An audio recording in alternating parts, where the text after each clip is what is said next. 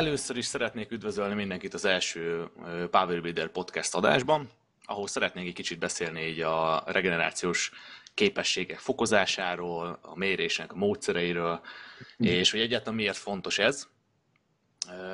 Velünk tart itt az első adásban Buk Tibor és Wittmann Zsolt kollégám, és, yeah. és szeretnénk egy kicsit végigmenni azon, hogy, hogy miért lesz ez fontos, miért akarunk egyáltalán ezzel foglalkozni, és mit tudunk tenni az ügy érdekében, hogy ezt javítsuk, stb. stb. Jó, menjünk bele az elején. Először is a legalapabb kérdés, hogy miért foglalkozunk ezzel, miért érdemes foglalkozni ezzel, aki, aki komolyan sportol, és, és hogyan tudjuk ezt majd mérni. Igazából ez lesz majd a második érdekes kérdés. Na. Besz, beszartok egyébként, én készültem egy kis rajzzal. Aha. Nem vállalok felelősséget a, azért rajztudásomért, de itt van egy ilyen kis ábra, szerintem ezzel jól lehet érzékeltetni ezt a témát. Ezt Mike Tushereltől loptam ezt a szemléltetést, és többször szoktunk erről beszélni. Ugye úgy néz ki ez a sztori, hogy itt van nekünk egy kádunk, vagy egy csap, vagy akármi, amiben a víz gyűlik. Ugye folyik bele itt a kis fantasztikusan megrajzolt csapon keresztül a víz, uh-huh. valamekkora sebességgel nyilván, és van egy lefolyó, amin közben folyik le ez a víz. És ez az ábra azt akarja érzékeltetni, hogy a csap, amin keresztül folyik bele a víz a kádba, az lesz a igazából az edzés terhelés, amire itt most hatással tudunk lenni, de az életből jövő összes stressz az ott áramlik be. Van egy szintje ennek a stressznek, amit elér a testünkben, és azért, hogy ez a szint ez minél kisebb legyen, és azért, hogy ezt ebből a stresszből regenerálódni tudjunk, azért a regenerációs képességeink lesznek felelősek. És ez az ábra gyakorlatilag azt jelenti nekünk, hogy minél gyorsabban folyik bele a víz ebbe a kádba, ugye annál nagyobb edzésterhelést fogunk adni a testünknek, és minél jobbak a regenerációs képességeink, annál könnyebben tudunk ebből az edzésterhelésből regenerálódni. A víz szintje az mit fog jelenteni ebben?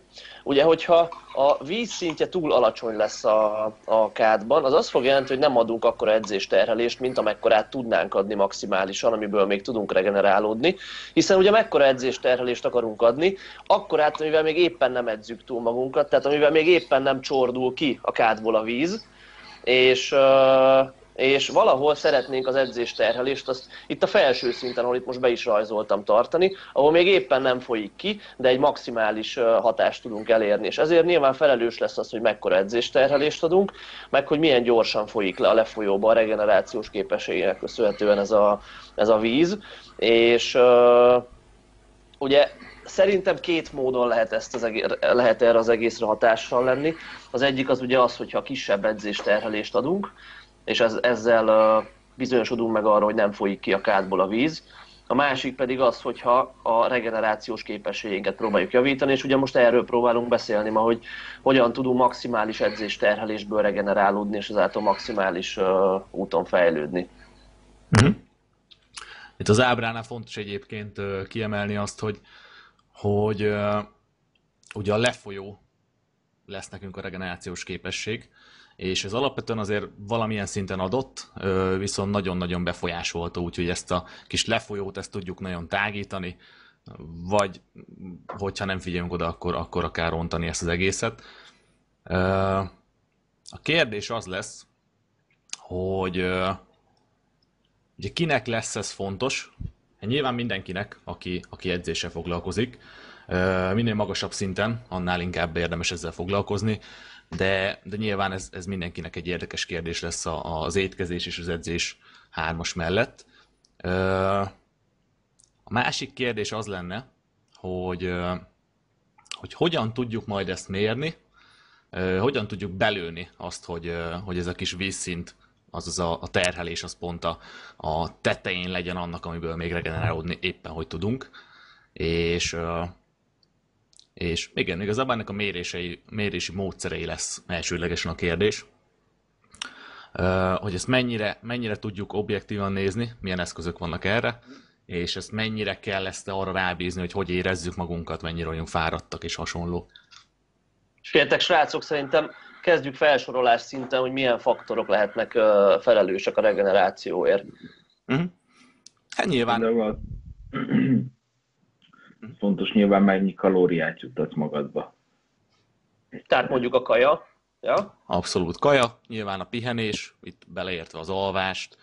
Uh, igen, ezt mondjuk egy külön kategóriának vehetjük. Aztán szóba jön még a stressz. Itt most Igen. nyilván itt beszéltünk az edzés terhelésről, mint stressz, de, de akár a munkahelyi stressz, az otthoni stressz, ilyesmi.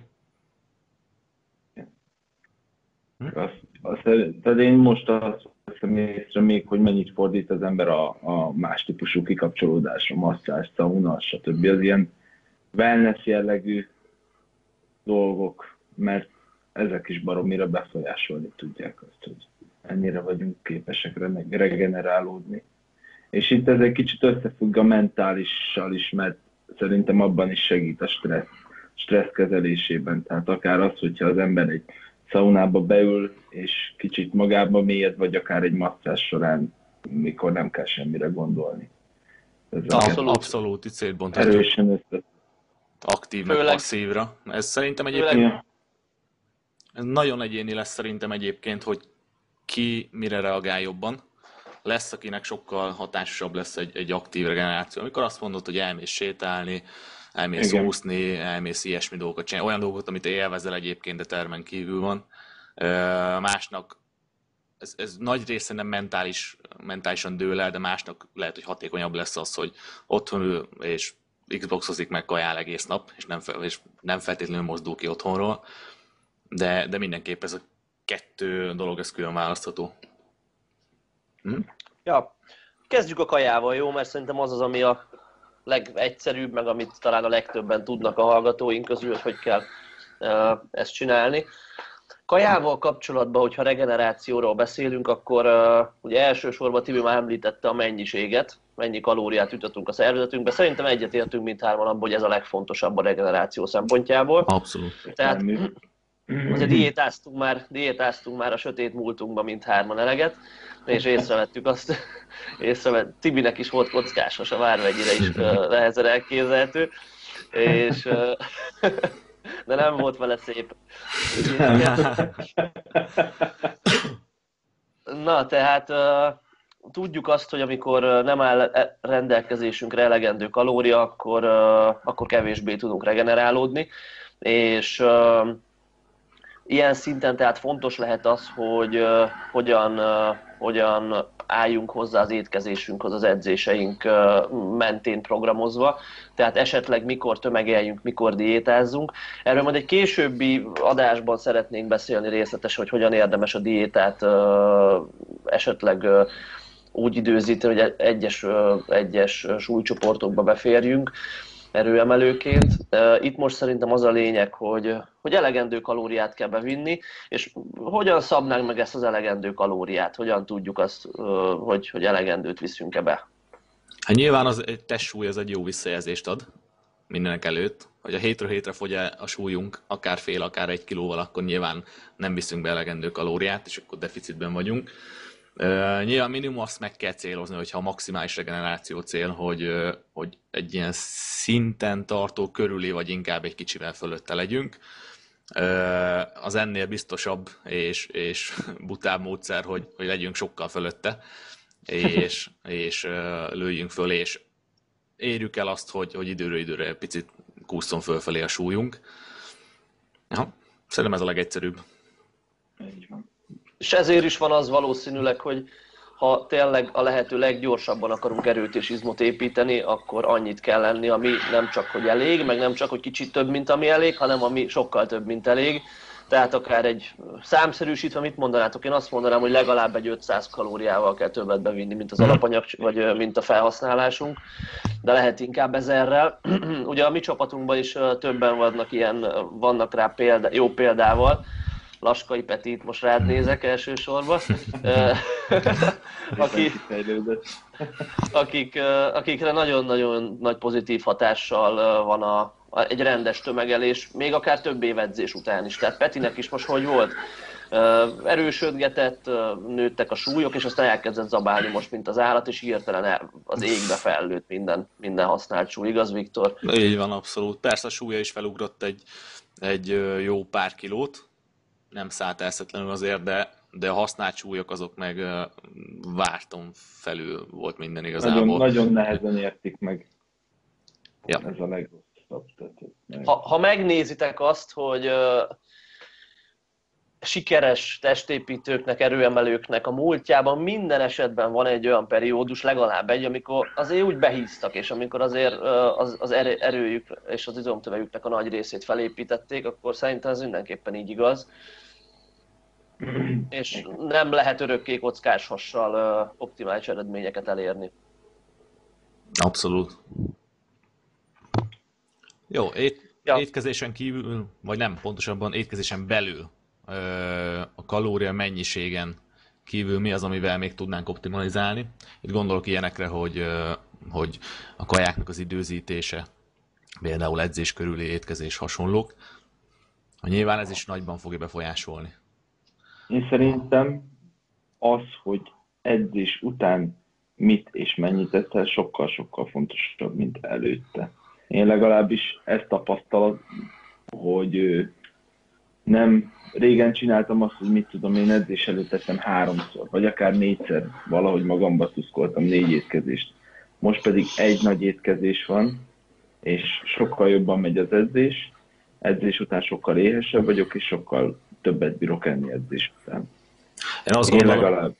Én azt gondolom, hogy, hogy az edzés előtti étkezés az főleg abban a szempontból fontos, hogy, hogy az edzés teljesítményed milyen lesz utána és itt nagyon nagy eltéréseket lehet látni emberek között.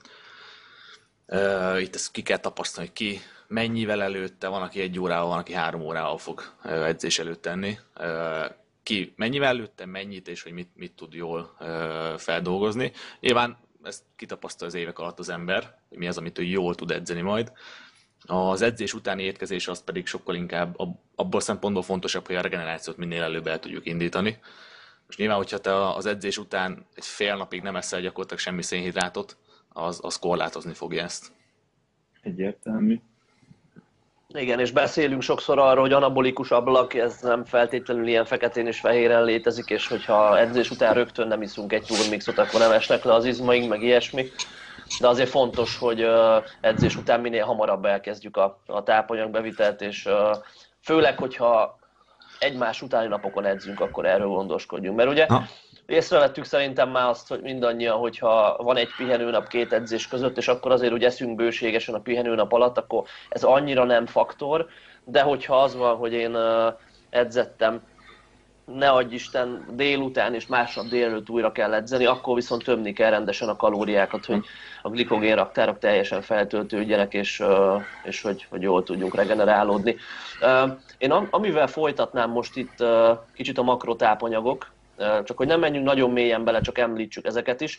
Ugye a fehérje az az, aminek talán a legnagyobb hatása van a, a lokális szintű regeneráció, az izmaink regenerációjára. Tehát ugye az, hogy a nitrogén egyensúlyunk milyen, az, az ezt nagyon nagy mértékben befolyásolja. De szerintem ezt most nem is kell itt igaz túl bonyolítani, mert két grammot, aki nem vízbe, az nem ember. Tehát az miért beszélünk erről az egészről, nem? Tehát két gram per testsúly, kilogrammos csák azt akkor megvan. Eldolgozhatatlan szám. Azt nem, persze, ilyenekkel itt nem foglalkozunk. Ami még szerintem fontos, az az, hogy az inzulinnak a szerepéről ne feledkezzünk meg. Ugye az inzulin az építő hormon a testünkben, és az inzulin akkor tud jól dolgozni, vagy a legnagyobb az inzulin kibocsátás akkor lesz, hogyha szénhidrátokat viszünk be. Tehát, hogyha valaki fél a szénhidrátoktól, és csak edzés környékén akar szénhidrátot enni, és a, mondjuk a pihenőnapokon nagyon korlátozza a szénhidrátvevitelt, akkor persze lehet regenerálódni, de maximalizálni nem fogja tudni a regenerációt így, hiszen az inzulin nem fogja tudni úgy tenni a dolgát, mint ahogy neki kellene. Illetve ugye a cukrok, azok a, az idegrendszernek a fő tápláléka, tehát a cukrok segítségével tud a legkönnyebben az idegrendszerünk regenerálódni. És ez nyilván nem azt jelenti, hogy kristálycukrot kell lenni egész nap, csak azt, hogy azért szénhidrátokat nem mellőzzük az étrendünkből, meg ne akarjunk ilyen agyatlan ketogén diétához hasonló dolgokat csinálni, mert a regenerációt nem fogjuk úgy maximalizálni. akkor még itt fontos megegyezni azt, hogy edzés közben is sem szabad elfelejteni a szénhiteltevitelt valamilyen formában. Főleg egyébként itt a hosszabb edzéseknél érdekes ez. Igen. Egy, egy rövidebb, egy, egy, egy, egy órán, egy, Igen, egy órán rövidebb edzés. Ott, ott nem érzem annyira. Egyet. Aha, kritikus, ahol már másfél-két óra, három óra lesz egy edzés, ott már, ott már lehet erősen szerepe annak, hogy, hogy mennyit, meg milyen szénhidrátot viszünk be. Inkább, hogy mennyit. Így van, és az is, az is inkább ugye nem izomzatilag hanem idegrendszerileg lesz fontos, tehát ott is, no, ott is az idegrendszerünk annál. Ugye mindenki érzi azt, hogy edzés végére már így le vagyunk szívva, így, így nem, nem fejbe kicsit szédelgünk, már nem, nem úgy tudunk teljesíteni. Hogyha van elegendő mennyiségű szénhidrát edzés közben, akkor ezt azért egy picit vissza tudjuk szorítani, és maximalizálni tudjuk így az edzés végi teljesítményt is. Ja, kajáról nagyjából szerintem beszéltünk, igaz? Akarunk még valamit a kajával kapcsolatban? Még, még egy valamit, hogy szerintem baromi fontos az, hogy ö, nekem legalábbis, vagy de én azt gondolom mindenki másnak, hogy mikor van az utolsó étkezés. Uh-huh. Ö, legalábbis azt gondolom, hogy nagyon fontos. Tehát, hogy, hogy az, az egy nagyon rossz dolog, ha valaki este nem akar sokat tenni a regeneráció szempontjából. Tehát, hogy határozottan érezhető a hatás, hogyha egy normális vacsora van, normális alvással, akkor, akkor teljesen másképp van a másnap képződés. Főleg ha másnap reggel edz az illető, akkor meg aztán extra nagy jelentősége van annak, hogy Abszolút, itt egyébként, hogy az előbb kitértünk arra, hogy most nem akarjuk túl dramatizálni a, a, az anabolikus ablakot, hogy fúr és fél óra múlva ennünk kell, hogyha kiléptünk a teremből, meg ilyesmi, én inkább az ilyen extrém esetekre céloztam ezzel, hogy nyilván azért arra oda kell figyelni, hogyha valaki hazaér este kilenckor az edzésre, akkor ne az legyen, hogy megiszik egy, egy turmixot és igen. lefekszik aludni. Igen. Főleg, igen, az ilyen másik példa lehetne, amit te is mondasz, hogyha valaki reggel megy edzeni, de ez megint egyéni nagyon, de nem tud feltétlenül, hogy nem akar a reggeli edzések előtt nagyon nagy kajákat csapni, és emiatt fölkelni jóval korábban, akkor jó ötlet lehet az előző este egy nagyobb szénhidrátos kaját betolni, és akkor ezzel maximalizálni azt, hogy glikogén raktárakat feltölteni, és viszonylag kis kajával reggel ilyenkor, anélkül, hogy nagyon leterhelni magunkat, jól fogunk tudni teljesíteni. Abszolút, és akkor azért, ami itt még fontos lehet, a, vagy érdemes megemlíteni, az a szerotonin szintünk, hogy ugye, hogyha edz, lefekvés előtt eszünk egy jó ízűt, és nem üres hassal fekszünk le, akkor a szerotonin termelés a testünkben egy kicsit magasabb szintű lesz, és ezáltal az alvás minősége is jobb lesz. Ezt szerintem a legtöbben már észre is vettük. Tehát ha üres hassal fekszünk, akkor lehet, hogy úgy érezzük, hogy az úgy jól esik, hogyha ahhoz vagyunk hozzászokva, viszont az alvás minőségére az legalábbis az alapján, amit ma tudunk erről, a tudomány segítségével az, az alvás minősége az, az, az kevésbé lesz jó. Esetleg ja. még kérdés felmerülhet itt a táplálkozás kapcsán, a táplálék kiegészítés. Akarunk-e BCA-t inni, meg glutamint, hogy regenerálódjunk, meg ilyesmi.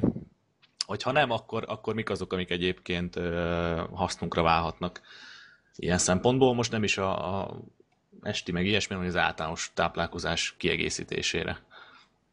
Tehát szerintem kezdjünk a vitaminokkal, ásványokkal, igaz? Tehát az egyértelmű. Abszolút de megint csak ez olyan dolog, mint a fehérje, hogy vitamint, vitamin kiegészítőt kell szedni, kell valami, vagy vitaminpakkot, vagy valami tablettás vitamin, de valami jó összetételű vitaminkészítményt választani magunknak, mert azzal azért le tudjuk ezt fedni elég nagy részt. Um, ja, egyéb kiegészítők, fehérjéről beszéltünk igazából, hogy most por vagy ezért hús, Ja, ja, ennyi. Igazából fehér, igen, mint por, opcionális abszolút attól függ, hogy étkezés mennyire tudjuk belőni, meg megoldani. Hát még a kreatin nem? Az ami.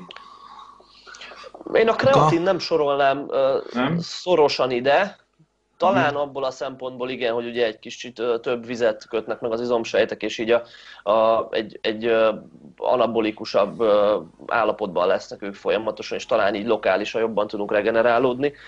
Én olyan nagyon szorosan nem sorolnám, de végül is nyilván lehet hatása. Ja. Jó, oké, akkor azzal meg vagyunk. Aminosavakat lehet... hagyjuk, igaz? Glutamin, BCA, most nem feltétlenül erre kell kitérni ebbe az adásba, de a legtöbb kutatás szerint úgy látszik, hogy ezek teljesen feleslegesek. ha csak nem valamilyen über nagy mennyiségbe veszi, viszi be az ő, őket az ember, de az meg a pénztárcának nem feltétlenül egy barátságos sztori. Alvásról én még annyit mondanék egyébként, mielőtt áttérünk a következő témára, hogy ha valaki rosszul Ja nem, az lesz a következő Az lesz a igaz, következő az alvás. témánk. Ja, hülye vagyok, persze. Hát kicsit a pihenés, alvás konkrétan igazából ezekbe szeretnék bemenni, hogy hogy tudjuk őket optimalizálni, mennyit, mire figyelünk, milyen körülmények között kellene összehozni ezt a napi X óra alvást, esetleg a napi, napközbeni rövidebb alvások milyen hatással lehetnek, és egyéb dolgok. Mi lenne az optimális mennyiség? Nyilván nincs ilyen szám, mert ez elég egyéni lesz. De úgy átlagban azt elmondhatjuk, hogy egy olyan 7-8 óra környékén lesz az a, az a mennyiség, amivel jól fog tudni teljesíteni az ember. Lesz, akinek egy kicsit kevesebb, lesz, akinek egy kicsit több, és én azt gondolom, hogy ez nagyban azért függ tényleg, a, tényleg attól, hogy a, az élet többi területén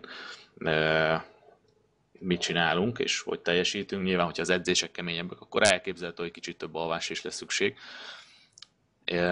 Mi, mik azok, amik, amiket az alvás minőségért tehetünk?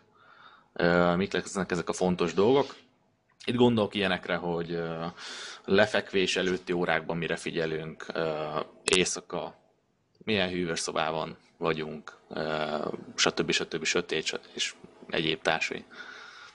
Szerintem még azt így még egyszer mindenki kedvére emeljük ki, hogy ez egy kibaszott fontos téma. Talán a regeneráció szempontjából ez a legfontosabb, mert lehet jó kajálni, lehet jól edzeni, még tudom én napközben figyelni arra, hogy, hogy ne stresszeljünk sokat, hogyha nem alszunk eleget, akkor az, az nagyon vissza fogja vetni a, a fejlődési potenciálunkat. Sajnos ez ilyen talán a legnehezebb ez mindenkinek szerintem hogy meglegyen ez a 8 órányi alvás. Sőt, egyébként az is eszembe jutott, Viktor, hogy beszéltél a mennyiségről, hogy olvastam egy kutatást így mostanában, vagy nem is tudom, podcastbe hallottam, ahol azt nézték, hogy a 8 óra és a 10 óra közt, alvás közt milyen különbségek vannak, és hogy edzésben milyen teljesítménye lesz az embereknek.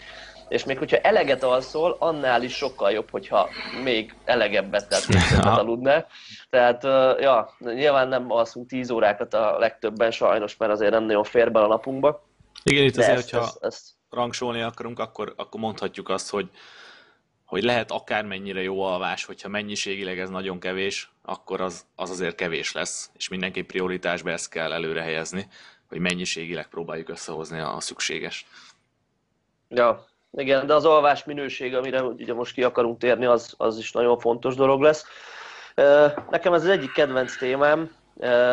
Kezdeném a felsorolást azzal, hogy próbáljuk nagyjából a bioritmusunkat fixen tartani, és próbáljuk nagyjából ugyanakkor lefeküdni és ugyanakkor kelni, amennyire ez lehetséges. Mert hogyha ez nincs meg, akkor a, a melatonin termelése a szervezetünknek, ugye a melatonin hormon lesz felelős azért, hogy milyen minőségűt alszunk elsősorban.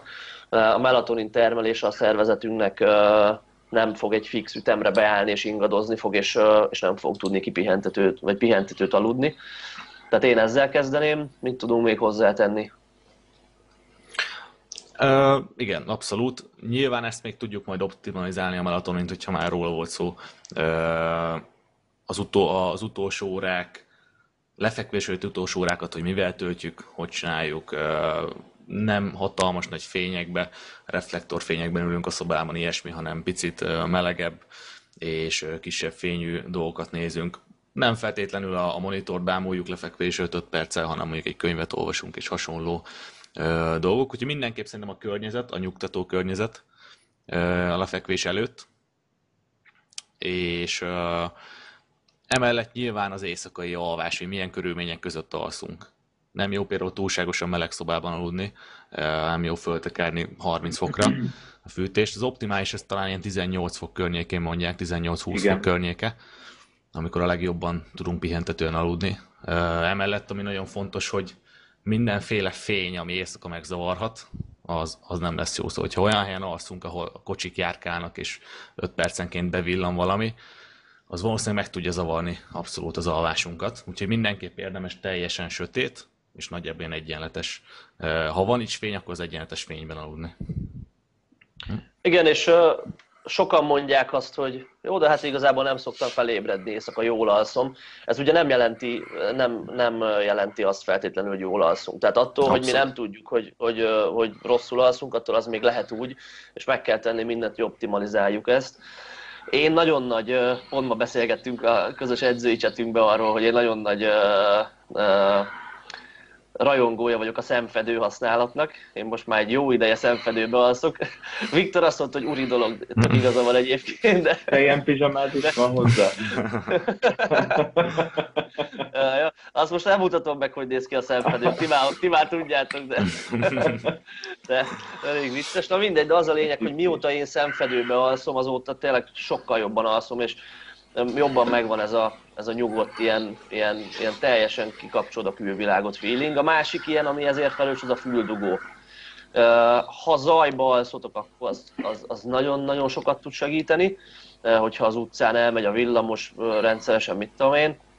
Ha nem, én úgy érzem, még akkor is sokat tud segíteni. Nálunk nincsen zaj, de a füldugóval úgy még, még jobban érzem azt, hogy kikapcsolom a külvilágot, és akkor tudok aludni, és nem, nem ébreszt fel azt, hogyha nem tudom, ja, reggel valami zajognak az ablak alatt.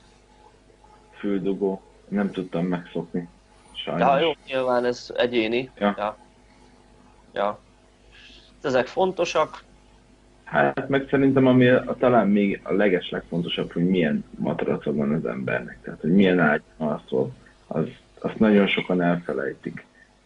Hogy Sajnos Abszolút. rá kell szállni sok pénzt egy jó matracra, de az a legfontosabb szerintem, hogy uh-huh. kényelmes az ágy. És ja, ez már megint egy én, valakinek puha, valaki kemény matracot szeret, de, de azt szerintem baromi fontos. Ja, a forgalót egész éjszaka, akkor Igen. ja, az para. Uh-huh. Valami még eszembe jutott az, hogy lefekvés előtti ivás, hogy erre jó ötlet szerintem figyelni, hogy a lefekvés előtti órákban, egy-két órában ne ígyunk már meg több liter folyadékot. Bármennyire is fontos a, a megfelelő hidratációja a szervezetünknek, talán erről nem is beszéltünk a kajánál. Nem, igen. Most majd szóba jön fontos az, hogy ne ébredjünk fel az pisilni éjszaka két-háromszor, mert az mindig az alvás ciklusunkat fel fogja borítani, és akkor újra mély alvásba kell kerülnünk, és, és csomó időt elcseszünk az éjszakából, amikor nem regenerálunk megfelelően. Így van. De ezzel szerintem kimaxoltuk ezt a, az alvás témát. Itt azért ki kell tapasztalni az embereknek, hogy füldugóval, füldugó nélkül, és hogy tud. De a lényeg az, hogy ezekre az alapokra figyeljünk, és próbáljuk maximalizálni. Napközbeni alvás? Napközbeni alvás. Ki mit mond? Hm. mennyi lehet hát hasznos? Én személyes tapasztalatból én azt mondom, hogy hasznos tud lenni, de itt megint nagyon nagy eltéréseket mutat a téma. Ha valaki gyorsan el tud aludni, és pihentetően, vagy pihen, kipihenve kell, akár egy, egy 30-40 perces pihenő után. Egyébként a tudomány, múltkor olvastam valami kutatást, és talán 27 perc az, amit kihoztak ja, így a, a, a jó mennyiségnek, az optimális mennyiség. Viszonylag nehéz ezt pont eltalálni szerintem, de hogy nagyjából ezen a tájékon, akkor azt gondolom, hogy egy jó ötlet lehet. Nyilván nem sok ember teheti meg, hogy napközben ledőjön egy fél órára, de ha igen, akkor, akkor az a legtöbb esetben szerintem segíthet. Tegyük hozzá, hogy nem helyettesíti az éjszakai alvást. Az, hogy te napközben alszol egy órát, éjszaka meg három és felett, az nem fog feltétlenül összeadódni. Kiegészíteni jó lehet az éjszakai alvás, de nem fog olyan csodákat okozni, hogyha az éjszakai alvás nincs rendben, és, és az nem optimális. Így van. Talán valami olyasmi ábrát láttam erről egyszer, hogy ha alvás pótlásra szeretnénk használni a, a napközbeni alvást, tehát mert kvázi keveset aludtunk mm. éjszaka, akkor ugye szükség van legalább egy, egy másfél óra vagy annál több alvásra, mert akkor fogunk bekerülni az olyan alvásfázisokba, ahol már a regenerációnak az a szintje megvalósul, amiről mi most beszélünk, a növekedési uh-huh. hormon termelésének a, a megnövekedett szintje, stb. stb. Uh-huh. Um, Viszont hogyha csak arra szeretnénk, hogy egy ilyen kis reszetet nyomjunk a testünkön, és utána frissebben kelljünk, ami megint csak fontos szerintem, főleg szellemileg, akkor ja, ez a, ez a 27 perc, valami ilyesmi rémlik nekem is. Én, én 20 percre szoktam állítani az ébresztőmet, ott vettem észre, hogy még nem vagyok utána agyonverve, viszont olyan olyan, mintha egy jó hosszút pislognék, és aztán így jó fölkelni. ja, tehát aki teheti, azt tegye meg coming out, én amikor a legutolsó munkahelyemen dolgoztam, akkor mellette edzősködtem, rendszeresen bevonultam a WC-be, és aludtam negyed órát délutánonként. Aztán lehúztam a WC-t, mint aki jól végezte a dolgát, és mentem. Közben izé pihentetője, relax zene a fülbe, fülhallgatóval, minden. És zseniális volt tényleg, nagyon sokat tud segíteni. Tehát javasolnám mindenkinek, aki irodába dolgozik, hogy ezt ez Én is az első munkahelyemen szoktam rá a délutáni alvásra egyébként. Ott volt egy kanapé, és délután mindig aludtam egyet, mikor nem volt ott senki. ja, alvást ja. akkor kimaxoltuk szerintem, és akkor mivel folytassuk? nagyon röviden visszakanyarodva, nyilván a hidratáltság maximálisan fontos ahhoz, hogy tudjunk jól regenerálni. Aki nem iszik csak naponta egy liter vizet, meg másfél liter vizet, és nem 25 kg a testsúlya, az, az nem tudja maximalizálni. Ez nyilván rengeteg más dologban is fontos lesz egyébként edzés teljesítménytől kezdve mindenben, de ugyanúgy a regenerációban is. Azt mondjuk azt, hogy ha egy megközelítő értéket akarunk mondani, akkor, akkor 20 kilónként egy liter lesz nagyjából az, ami, ami optimális lesz. És igen, hogyha valaki 80 kg, az 4 liter vizet jelent, lehetőleg vizet, és nem feltétlenül cukros narancs levet. Zacskós levest. Meg zacskós levest, ja, ja. igen, úgyhogy ezt próbáljuk maximalizálni. Nyáron melegbe inkább fölfelé billenjen a, a mérleg, mint lefelé. Jó, csak röviden akartam. Na, a következő ja. szerintem, ha nincs hozzá fűzni való. Következő téma, ha lehet, az általános stressz igazából. Itt most nyilván gondolok azokra, hogy, hogy sok dolog van itt, amit nem tudunk befolyásolni. A munkahelyi, meg az otthoni stressz, meg hasonlók. Viszont sok olyan dolog van, ami amit igazából mi okozunk, de ezt érdemes átgondolni. Itt például gondolok arra az edzésőti pörgetőkre, meg ugye napközbeni délutáni, késő délutáni esti koffeinfogyasztásra hasonlók. Kezdjük az magával az edzéssel, ha már az edzésőti pörgetőket mondtad, mert én most Aha. arra gondoltam itt első körbe, hogy vannak olyan típusú emberek, akik ugye edzésem a nehezebb szériákra nagyon szeretik felhergelni magukat, hmm. és minden, minden széria háború, és az abszolút észrevehető, hogy ők kisebb edzésterhelésből tudnak csak regenerálódni, mert ugye az idegrendszerünknek az egy hatalmas stressz lesz mindig, minél nagyobb ilyen felajzottsági szintet érünk el egy-egy széria előtt és alatt, az annál nagyobb stresszt jelent. Tehát, hogyha nyugodtan képesek vagyunk, nem tudom, egy nehéz három ismétléses szériát csinálni, mondjuk egy 10 per, nem tudom, 5-ös felpörgéssel, akkor az sokkal uh, jobb lesz regeneráció szempontból, mint ha egy 10 per 9-es, 10 per 10-es felpörgéssel csinálnak meg azt a szériát. Ez, ezzel kapcsolatban mit gondoltok? Mikor van meg a helye annak, hogy rendesen rápörögjünk, és mikor van meg annak a helye inkább, hogy kicsit visszafogjuk magunkat? Hm? Egyértelmű, hogy egy versenyfelkészülésben az utolsó 4-5 hétben egy, egy top setnél már megvan a helye a felpörgésnek. Mondjuk nyilván ott is függ. Tehát mondjuk én azt mondom, hogy ahogy halad a verseny felkészülés, egy 10 per 6-os felpörgésről elérni egy 10 per 9-es felpörgésig az utolsó előtti hetekre. Nyilván egy alap, az alapozásnál ott meg szerintem nincs helye a felpörgésnek. Tehát ott, ott, ott csinálni kell, mint egy robot, szépen nyugodtan. Belerakni a melót? Igen, ennyi. Igen, ott nem kell, nem kell harcoskodni csak ott csinálni kell, mint egy gép. Igen, igen.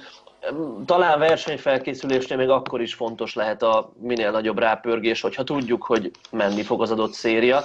Mert nyilván azért olyan, hogyha jó edzésprogramunk van és jól rakjuk össze, akkor, akkor, akkor menni fog, amit, amit kitűztünk magunknak.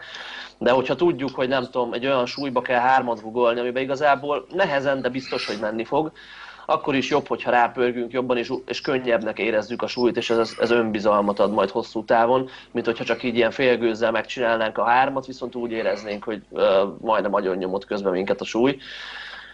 És oda, szerintem... is, oda pedig kell is a felpörgés, mert nem, én Igen. szerintem Abszolút legalábbis mindig célfüggő, hogy miért, miért fogjuk meg azt a nagy súlyt. Hogyha ezt egy ilyen felmérő jellegű nagy súly lesz, akkor nyilván előnyös, amit mondasz, hogy, hogy rápörögjünk és legyen könnyebb, mert végső soron a magabiztossággal többet nyerünk, mint hogyha nyugodtabban, nehezebben megcsináljuk.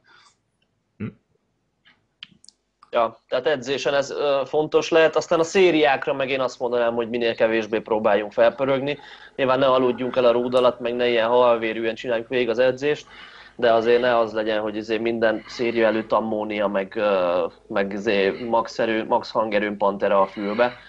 Én egyébként ezt is észrevettem, hogy ha metált hallgatok egész edzésen, akkor sokkal elfáradok edzés végére, és másnapra is fáradtabb leszek, és úgy általában fáradtabb leszek, mint hogyha, mint hogyha a fő szériákra jó rápörgök, és aztán meg csak hip-hopot hallgatok, vagy akár csöndbe edzek, vagy valami ilyesmi. Itt azért megint nagyon, most ha kicsit bele akarunk menni jobban, egy nagyon-nagyon eltérő lesz, hogy egyáltalán kinek mennyire van szükség erre a rápörgésre, mert lesznek olyan emberek is vannak, akik, akik uh, egyszerűen képesek túlpörögni, és egyszerűen akár már emiatt rosszabbul teljesíteni, mint hogy egy kicsit lájtosabb lenne. Úgyhogy valakinek egy pontra egyáltalán nem fog passzolni egyébként az edzés stílusához, mert egyszerűen túl tudja pörgetni, hogyha magát fel tudja jól szívni anélkül is, akkor nem biztos, hogy, hogy az még kelleni fog hozzá. Hm? Más egyébként ide? Hát még annyi, amit a Zsolt mondott előbb, hogy az ammónia az mennyire fölösleges az edzéseken, utólagos tapasztalat, hogy, hogy én, a, én például a tavalyi felkészülésnél csak kipróbáltam, és aztán minden edzésen csak kipróbáltam a top setre, most meg nem, és látom, hogy mekkora baromságot csináltam az előző felkészülésnél, mert túlpörögtem, csak így ennyi zárójelesen. Uh-huh. Szóval ja. nem kell az ammónia, ne süssük el az összes puskaport. Itt akkor most felmerülhet a, a, az edzés előtti pörgetők kérdése is, mert nem egy elhanyagolható téma. De most mindegy, hogy, hogy valamilyen szinte mindegy, hogy, hogy most csak egy dupla kávét iszunk, vagy, vagy a legdurvább piacon kapható pörgetőket. Mikor van ennek helye? Kinek? Miket kell ilyenkor számításba venni, gondolok arra, hogy mondjuk ha valaki este edz, akkor megérje neki azt a, azt a idézőben rizikót, hogy emiatt rosszabb lesz az alvása, és ilyesmik. Hát talán itt most, hogyha így szinteket nézzünk, hogy kinek ajánlott, hogy mondjuk egy kezdő, középhaladó, haladó, akkor én azt gondolom, hogy a kezdőknek semmi esetre sem ajánlott, akkor sem, ha reggel edzenek, akkor is bőven elég nekik egy kávé, sőt, még lehet az is sok tud lenni. Középhaladó szinten sem feltétlenül ajánlanám a pörgetőt, hanem már inkább haladó szinten, és ott is attól függően, hogy egy versenyhez közel vagy távol állunk, tehát hogy milyen hmm. szakaszban van az edzés. Ez nagyjából Nyilván egy, Mond. tehát én azt gondolom, hogy egy alapozásnál egyáltalán nem kell talán egy, egy, egy, egy alapozás utáni, ahol már azért növekednek a súlyok, ott akár lehet koffeintabletta, vagy presszó kávé, dupla presszó, és a felkészülés utolsó 6-8 hetében már akár jöhet az, hogy egy-egy edzés előtt, de akkor sem feltétlenül minden edzés előtt. Abszolút. Igen, hasonló ez, mint a felpörgés. Ezt akartam tehát... mondani, hogy ezt nagyjából hasonlóan lehet kategorizálni, mint a, mint a felpörgést. Ugyanúgy a, a pörgetők, hát ciklizálás itt is mondjuk így és azt is, azt is hangsúlyozzuk ki szerintem, hogy ugye azzal, hogyha egy stimulus segítségével kerülünk egy ilyen mesterségesen felpörgetett állapotba, azzal az edzés teljesítményünk jobb lesz, viszont ez hormonálisan egy sokkal kevésbé jó pozícióba fog minket helyezni hosszabb távon, és, és ugye az idegrendszer szempontjából itt most a paraszimpatikus, meg a szimpatikus idegrendszernek a szerepéről, meg az egyensúlyáról lehet beszélni, hogy amikor mi betolunk egy erős pörgetőt, akkor ugye a szimpatikus idegrendszer fogja átvenni a szerepet, és ezzel együtt a kortizol termelés meg fog nőni, ugye izombontó állapotba fogunk kerülni, tesztoszteron termelés le fog esni, és a többi és a többi negatív spirálba fogunk kerülni, aminek megvan a helye természetesen, csak hogyha egy erős pörgetőt használunk, és, és edzés után is ez a hatás még megmarad, mert azért azt észrevettük, hogy edzés után még pár órával egy jó erős pörgető az, az, az úgy kifejti hatását, akkor a regenerációból ezzel elveszünk, és, és, és a szimpatikus idegrendszer túlsúlyban lesz a paraszimpatikus idegrendszerrel szemben. És talán ez igaz akkor is, hogyha túl sok kávét, koffeint fogyasztunk napközben. És nem beszélve a hintáról, amit okoz a pörgető. Tehát az, hogy a óriási fölpörgés után óriási visszaesés van. És az, azt, hogyha nem bírod, ha egy olyan helyzetbe jön ez a visszaesés, amikor nem teheted meg, hogy azonnal pihenj, vagy nem tudom, kikapcsolj, akkor, akkor kín és szenvedés minden egyes eltöltött perc úgy.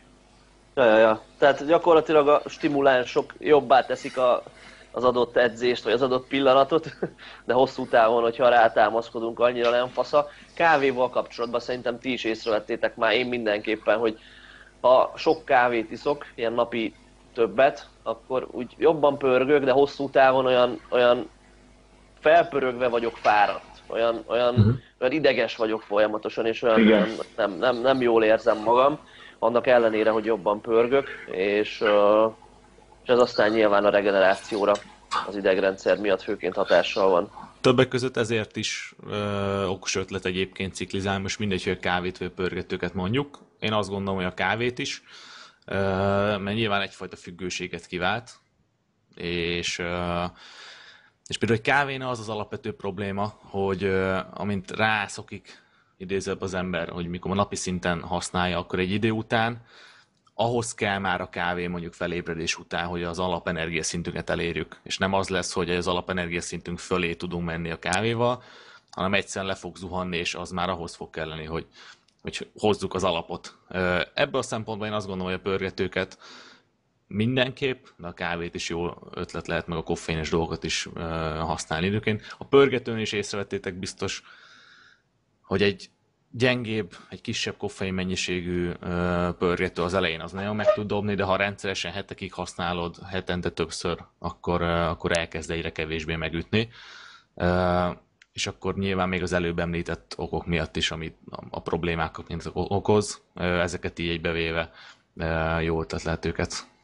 Még annyi, hogy szerintem sokkal inkább fontos az egy pörgető esetében, legalábbis én ezt tapasztaltam, hogy a, az előtte lévő rákészülés. Tehát, hogy nem is talán a, a pörgető sokszor az, hanem az, hogy, hogy leülsz, bekeversz valamit, megiszod, ráhangolódsz az edzésre, sokszor abban nagyobb titok rejlik, mint ami a poharadban mhm. van. Abszolút, ez sokszor hogy, hogy, mentális. Hogy egy, egy 200 mg-os pörgető, meg egy 400 mg koffeines pörgető között nem biztos, hogy érzek különbséget, csak azt, hogy megvolt az úgynevezett seánszom edzés előtt. Nyilván ebből már ki lehet következtetni azt, hogy ha reggel lemész edzeni, és edzés után bedobsz egy kávét, hogy utána tudjál dolgozni, az nyilván sokszor nem opcionális, mert hogyha használhatatlan vagy, akkor nehezen fogsz tudni komoly szellemi munkát végezni mondjuk. De fizikálisan nem feltétlenül lesz jó dolog. Mert edzés után ugye mit szeretnénk lenyugodni, és tényleg maximalizálni azt, hogy, hogy a következő edzésig tudjunk regenerálódni. Ha erre rádobsz egy kávét, amikor eleve fáradt vagy, az tovább fogjuk stimulálni ez az idegrendszert, és az nem feltétlen fog jó hatással lenni ránk. Anélkül hogy, anélkül, hogy nagyon belemennénk ilyen más témákba, szerintem még érdemes megemlíteni azt, hogy ezt az edzés utáni lenyugodást, hogy erre milyen, milyen rituálékat tudunk csinálni. Ugye még egyszer most a mobilizálásról nem feltétlenül itt kell beszélni, sőt egyáltalán nem, viszont hogyha edzés után van egy kis nyújtó protokollunk, egy kis hengerező protokollunk, csak akár 5 perc, akkor az, mivel mind, mindkettő arra alapul, hogy közben mély levegőket vegyünk, kicsit nyugodjunk le a picsába, és, és ne egy ilyen túlfeszült állapotban legyünk. Szóval mind a kettő nagyon sokat tud tenni annak érdekében, hogy, hogy az emlegetett szimpatikus idegrendszert egy kicsit el tudja nyomni a paraszimpatikus, és, és új, újból az egyensúly vissza tudjon állni, és el tudjon kezdődni a regeneráció. Ugye, hogyha egy kemény edzés után rögtön izé folyjuk a táskánkat, és ülünk be a kocsiba, akkor érezzük, hogy ah, úgy izé, pörgünk még mindig egy, nem tudom, fél órát órát, órát, vagy többet. Hogyha lenyújtunk utána, akár ott maradunk kicsit beszélgetni, kicsit lazulunk, akkor meg úgy megyünk el a teremből, hogy ó, de jó, kellemesen elfáradtam, és ilyen, ilyen beszívott állapotban leszünk egy picit. Nyilván az is segíthet, ha már itt tartunk. ja. De hát szerintem ez, ez még egy, egy jó dolog lehet annak érdekében, hogy, hogy jól tudjunk regenerálódni. Szerintem a következő téma az lehet a, az életből jövő stressznek a minimalizálása. Azt hiszem pont tegnap olvastam Bryce Lewis-nak egy posztját, ahol egy kutatást osztott meg, amiben nem fogom most pontosan elmondani, nem akarom kikeresni, amiben arra azt vizsgálták, hogy vizsgaidőszak alatt lévő egyetemi hallgatók hogyan regenerálódnak az edzésből azokkal szemben, akik, akiknek az életén nincs ilyen stressz.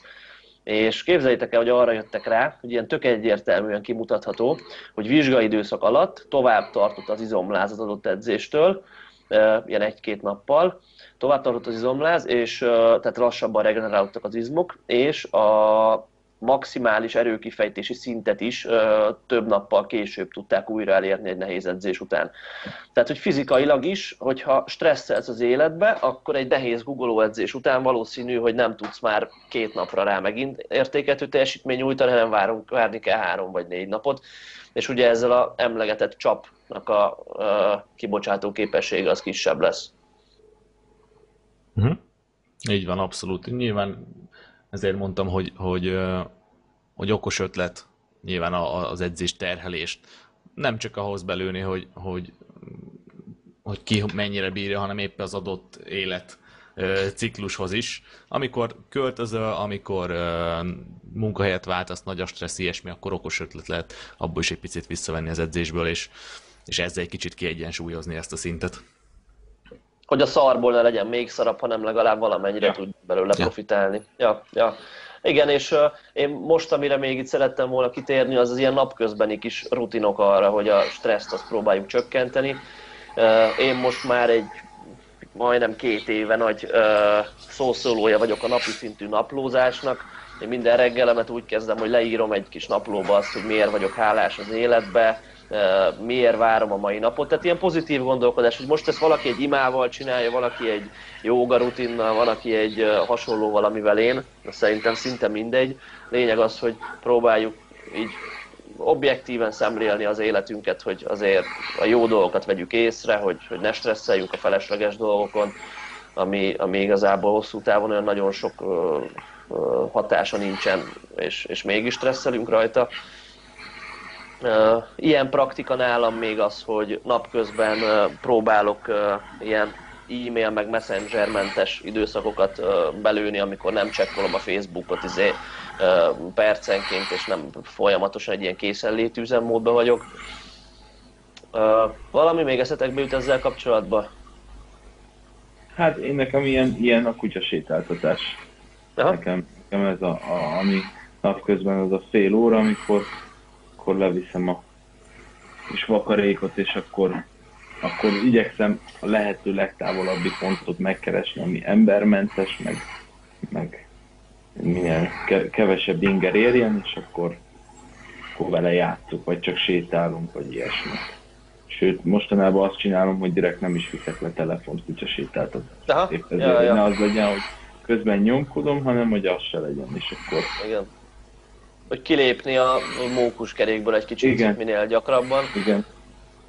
Olvastam olyan produktivitási technikákat is, hogy minden, nem tudom, 20-30 perc munkát követnie kell, 5 perc valami tök másnak, menni egy kört, vagy sétáltatni a kutyát, vagy fekvőtámaszozni, vagy mit tudom én, egy légzés gyakorlatot csinálni, csak azért, hogy, hogy, hogy kicsit visszabillentsük a testünket ugye ebbe a, a, az optimum felé. Ezt akartam, hogy egy irodában sokkal nehéz, nehezebb ezt uh, így megoldani és fölállni, de, de az egy jó protokoll lehet, igen, hogy fél óránként, óránként fölállni az embernek. Ez fizikálisan is egyébként sokat tud tenni értünk, de kimenni, inni egy pohár vizet, vagy gyakorlatilag bármi, akár ott az irodában is egy kis nyújtás, kimenni és a WC-be aludni egyet, ilyesmi, ami bármi jó lehet. Ha? Ja, ja, ja. És talán... ilyen, bocsánat, csak hogy ilyenkor sokan egyből szokták mondani, hogy jó, de hát ugye irodában dolgozom, és nem tehetem meg, hogy óránként felálljak, és de elmehet cigizni, meg, meg ki lehet menni óránként 5 perc. Tehát akkor ugyanúgy kell, lehessen menni csak egy kört a, valahol. Akár az után megkerülni a munkahely épületét. Igen. És lefekvés előtt is, hogy kicsit visszakanyarodjunk, akkor is ezek fontosak lehetnek, mert sokan vagyunk olyan típusúak, meg sok olyan embert ismerünk, akik azért nem alszanak jól, meg azért nem tudnak elaludni, mert folyamatosan kattog az agyuk, meg stresszelnek a, a napközbeni dolgokon, meg azon, hogy holnap mi lesz, meg ilyesmi. És erre is azt gondolom, hogy valami rituálét kell keresni mindenkinek, hogy ezeket próbálja magába lezárni, lecsillapítani ezeket a gondolatokat, és aztán, aztán nyugodtan aludni. Nagyon izé, buthák lettünk most itt. Igen. Jó, fontos dolgok ezek egyébként. Igen. Ezek a, a... Mi sem, vagy hát nem tudom, mi is csak törekszünk erre inkább. Nem, vagy én legalábbis még mindig ott tartok, hogy törekszem, de, de már az egyen jobb, mint hogyha szarnánk bele. Nyilván minden, mindig, mindig lehet jobb, én azt gondolom, de törekedni kell, hogy a legjobbat kihozzuk Csak annyit akarok megjegyezni, hogy itt a hallgatók hogy azt higgyék, hogy mi is ezt maximálisan tudjuk teljesíteni, de azért próbálkozunk. Ja, ja törekszünk persze, az a lényeg. Persze.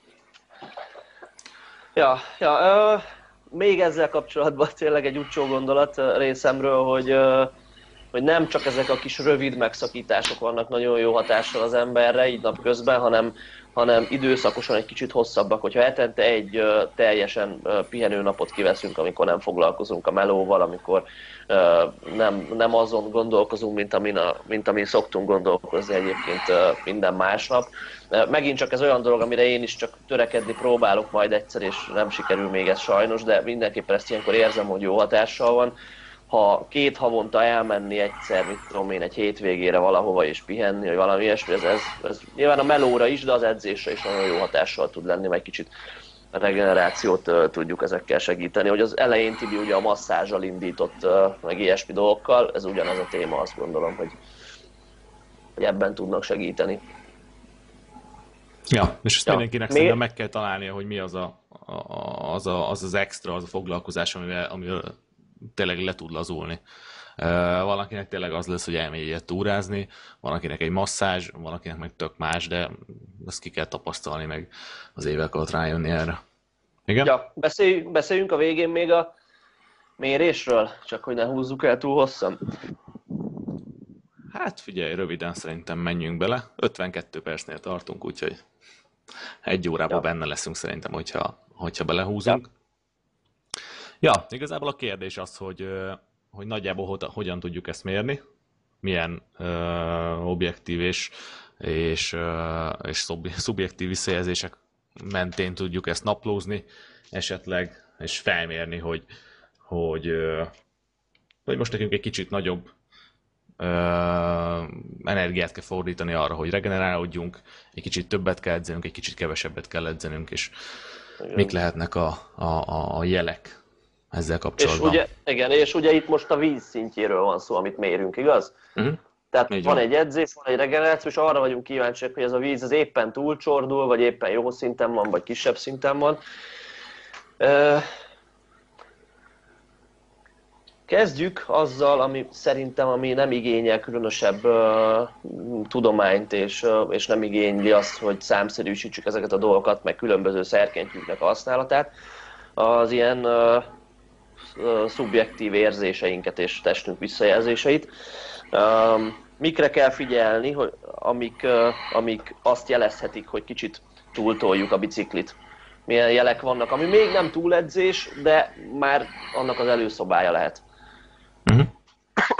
Hát nyilván, hogyha, hogyha ezt így jó tehát lehet naplózni, és figyelni azt, hogy általánosságban most minden részlet nélkül, hogy hogy érzed magad itt most mentálisan elsősorban, hogy fáradtabb vagy, abszolút nem vagy fáradt, kipihent, vagy hogy ébredsz napközben, mennyire tudsz teljesíteni ilyen szellemi dolgokban, és, és tényleg, hogy érzése, hogy érzed magad, illetve ezt meg lehet fogni uh, másrésztről is nyilván a, a fizikális részét, hogy fizikálisan milyen állapotban vagy, de a legalapabb szerintem ez, hogy, hogy, hogy, hogy érzed magad. Nyilván ennek vannak jelei, hogyha, hogyha úgy kezd, mint akit vertek. Szokatlanul nagyobb fáradtsággal kezd föl mondjuk, vagy egy, azt érzed, hogy egyre nagyobb alvás mennyiségre van szükséged, meg ilyesmi, akkor ezek ilyen, ilyen bajós jelek lehetnek. Hogy kell éreznünk magunkat szerintetek egy produktív edzésciklus közben, amikor azért erősödni akarunk és terhelni magunkat? Uh-huh. Ja. Hát szerintem egy ilyen általános, tehát ha túl friss az, az ember, az sem, az sem teljesen jó.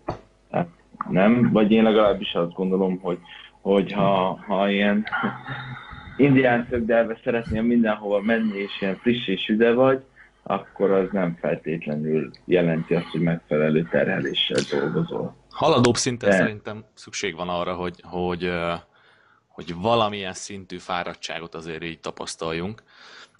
Mondjuk egy kemény edzés utáni napon, hogyha egy picit fáradtabb vagy, én azt gondolom, hogy az belefér, ott kezd negatívá válni a dolog, jó esetben ha ezt is méred valahogy, így vagy úgy, amikor elkezded azt érezni, hogy már edzésen nem tudsz jól teljesíteni.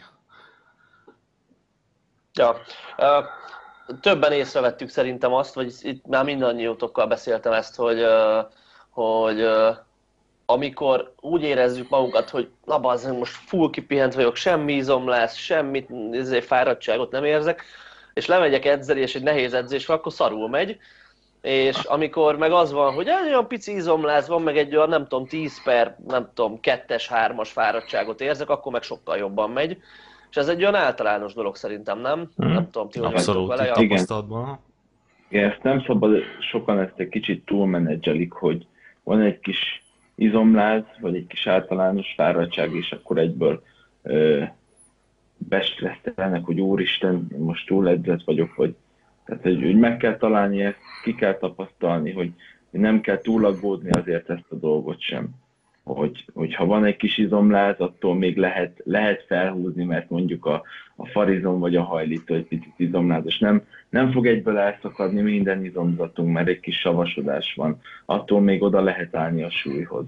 Vagy attól, mert egy kicsit izomlázos a triceps, attól az nem feltétlenül jelenti azt, hogy most a fekvenyomás kuka is, és nem fog menni az edzés Nyilván, ha már van fájdalom, az a nehéz idegrendszeri fáradtság, meg az a, az a szúrósabb bizonfájdalom, akkor az már nem jelent jót. De addig még ez az általános savasság, meg, meg olyan elnehezedett izmokat érez az ember, az még nem az a kategória, amikor, amikor túl van edzve. Ja, és itt fontos leszögezni azt, hogyha az ábra előttünk van, akkor, akkor azt látjuk, hogy hogy ennek a kádnak, vagy csapnak, vagy mi akar ez lenni, nem, a, nem az alján mozgunk. Szóval nem az a cél, hogy, hogy, hogy Igen. minimális Igen. fáradtságot halmozunk föl, hanem azon belül, amit még el tudunk viselni, a maximálishoz közel kerüljünk.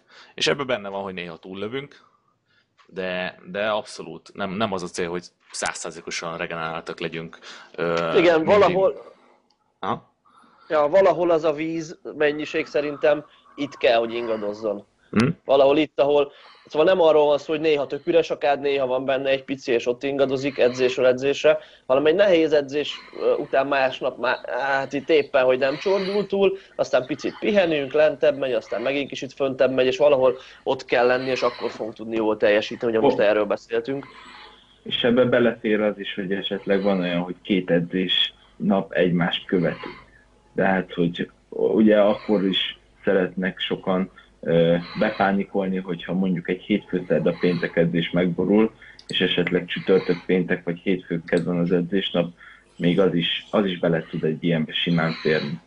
Persze, persze. Hát lényeg, hogy a jó edzés napjainkra, ugye erről mostában sokat beszélünk így a PVB-ben minden, hogy lényeg, hogy a jó edzés napjaink, vagy a, a nehéz edzés napjainkon, amikor fontos a teljesítmény, pláne már versenyhez közeledve, akkor jó állapotban legyünk. Tehát, hogyha az van, hogy tök messze van a maxolás vagy a verseny, és uh, tudom, hogy ma kéne egy, mit tudom én, nehéz 5 5 googolnom, és olyan, hát picit fáradtnak érzem magam, izomlázasnak, minden, akkor meg kell csinálni, hogyha messze van a maxolás, de hogyha az van, hogy két vagy három héttel a verseny előtt vagyok, és úgy kelek föl, hogy fú, az egy izomlázam van, meg fáradt vagyok, és ma kéne nehezed googolni, akkor inkább toljuk el egy a, igen, az adott edzést, mert ott már fontosabb sokkal a teljesítmény.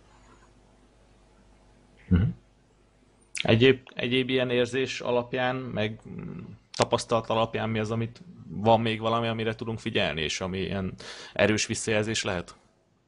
Az alvás minősége itt ilyen szempontból szerintem Igen. megint jó lehet, hogy ha azt vesszük észre, hogy szarul alszunk, sokszor felébredünk, forgolódunk éjszaka, uh, mit tudom én, csak úgy lügtet a fejünk, és, és nem, nem, nem tudunk jól aludni, akkor az lehet annak a jele, hogy túl sokat edzünk, és egy, egy túl terhelt állapotban vagyunk.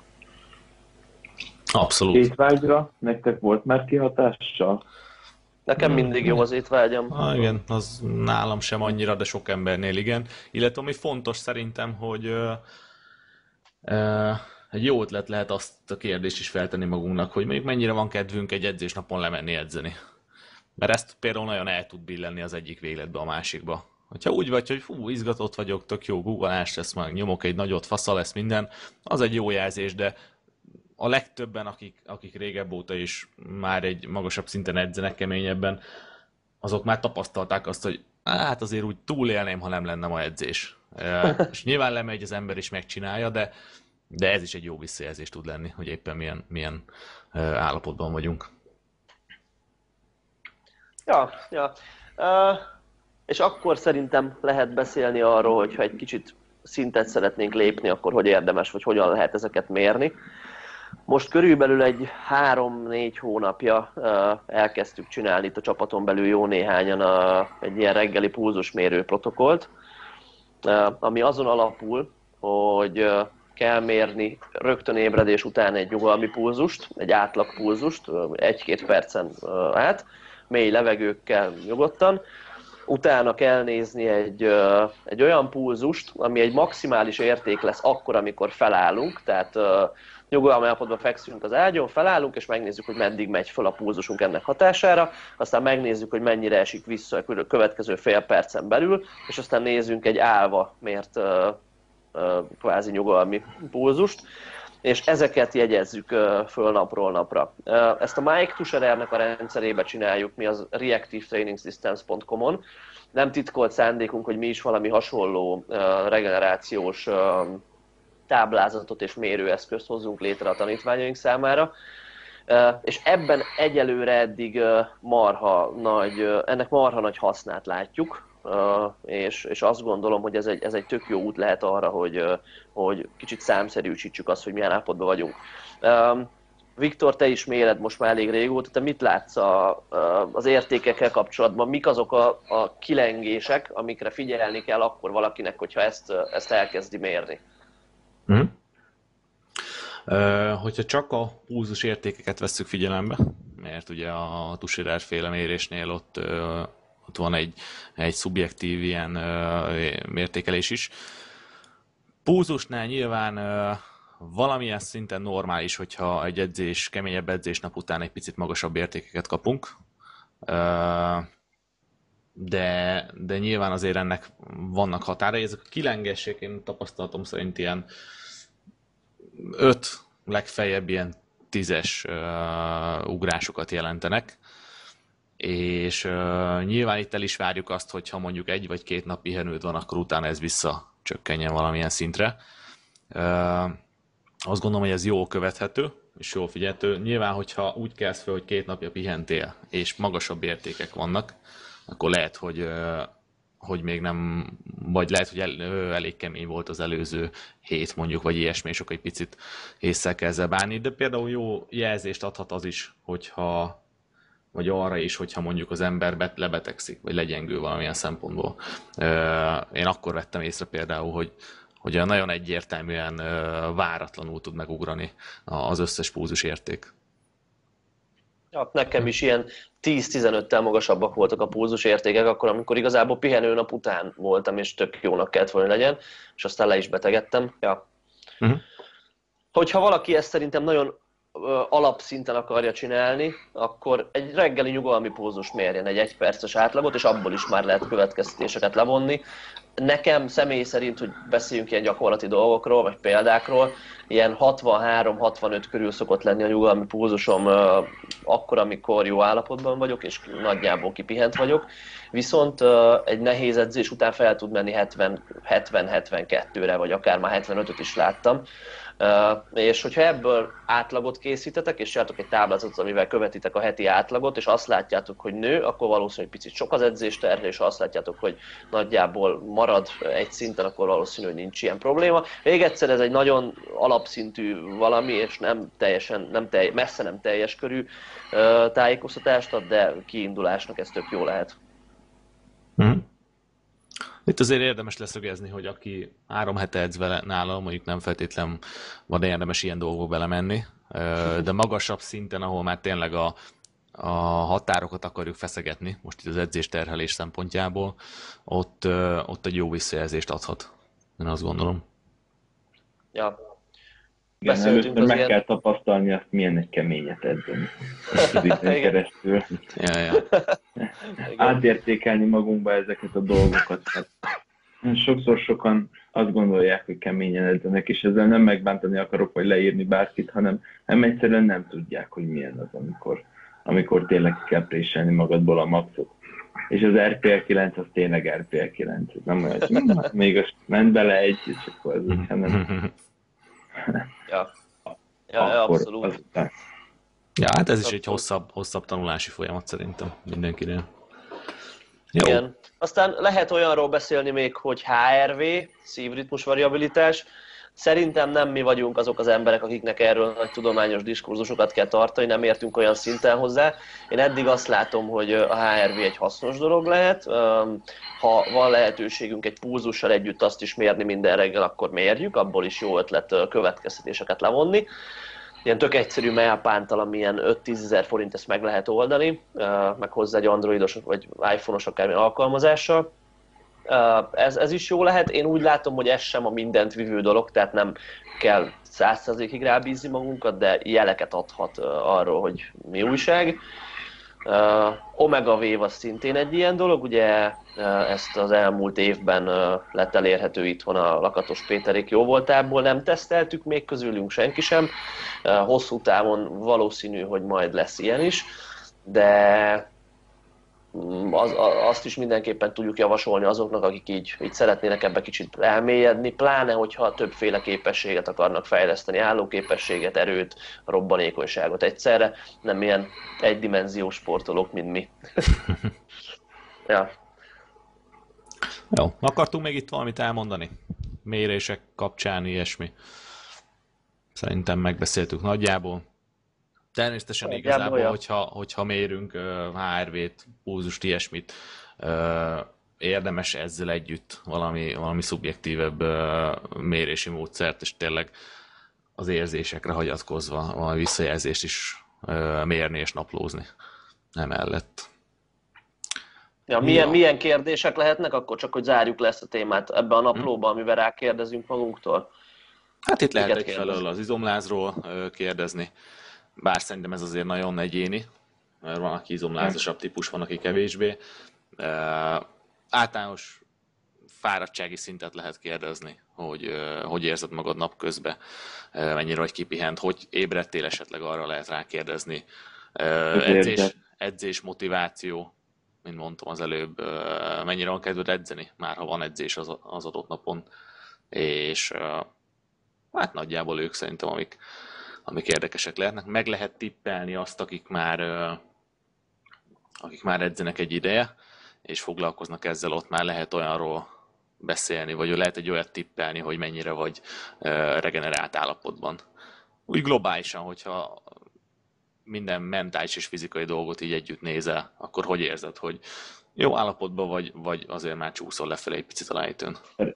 Szerintem még amilyen megfigyelhető, az, hogy mennyire vagy feszült napközben, mennyire vagy indulatos. Hogy én legalábbis, mikor, mm. mikor kicsit jobban túltoltam a biciklit, akkor, akkor sokkal alacsonyabb volt a tűrőképességem, mint máskor. Sokkal jobban zavartak olyan dolgok, amik amúgy lehet nem is érdekeltek volna alapesetben.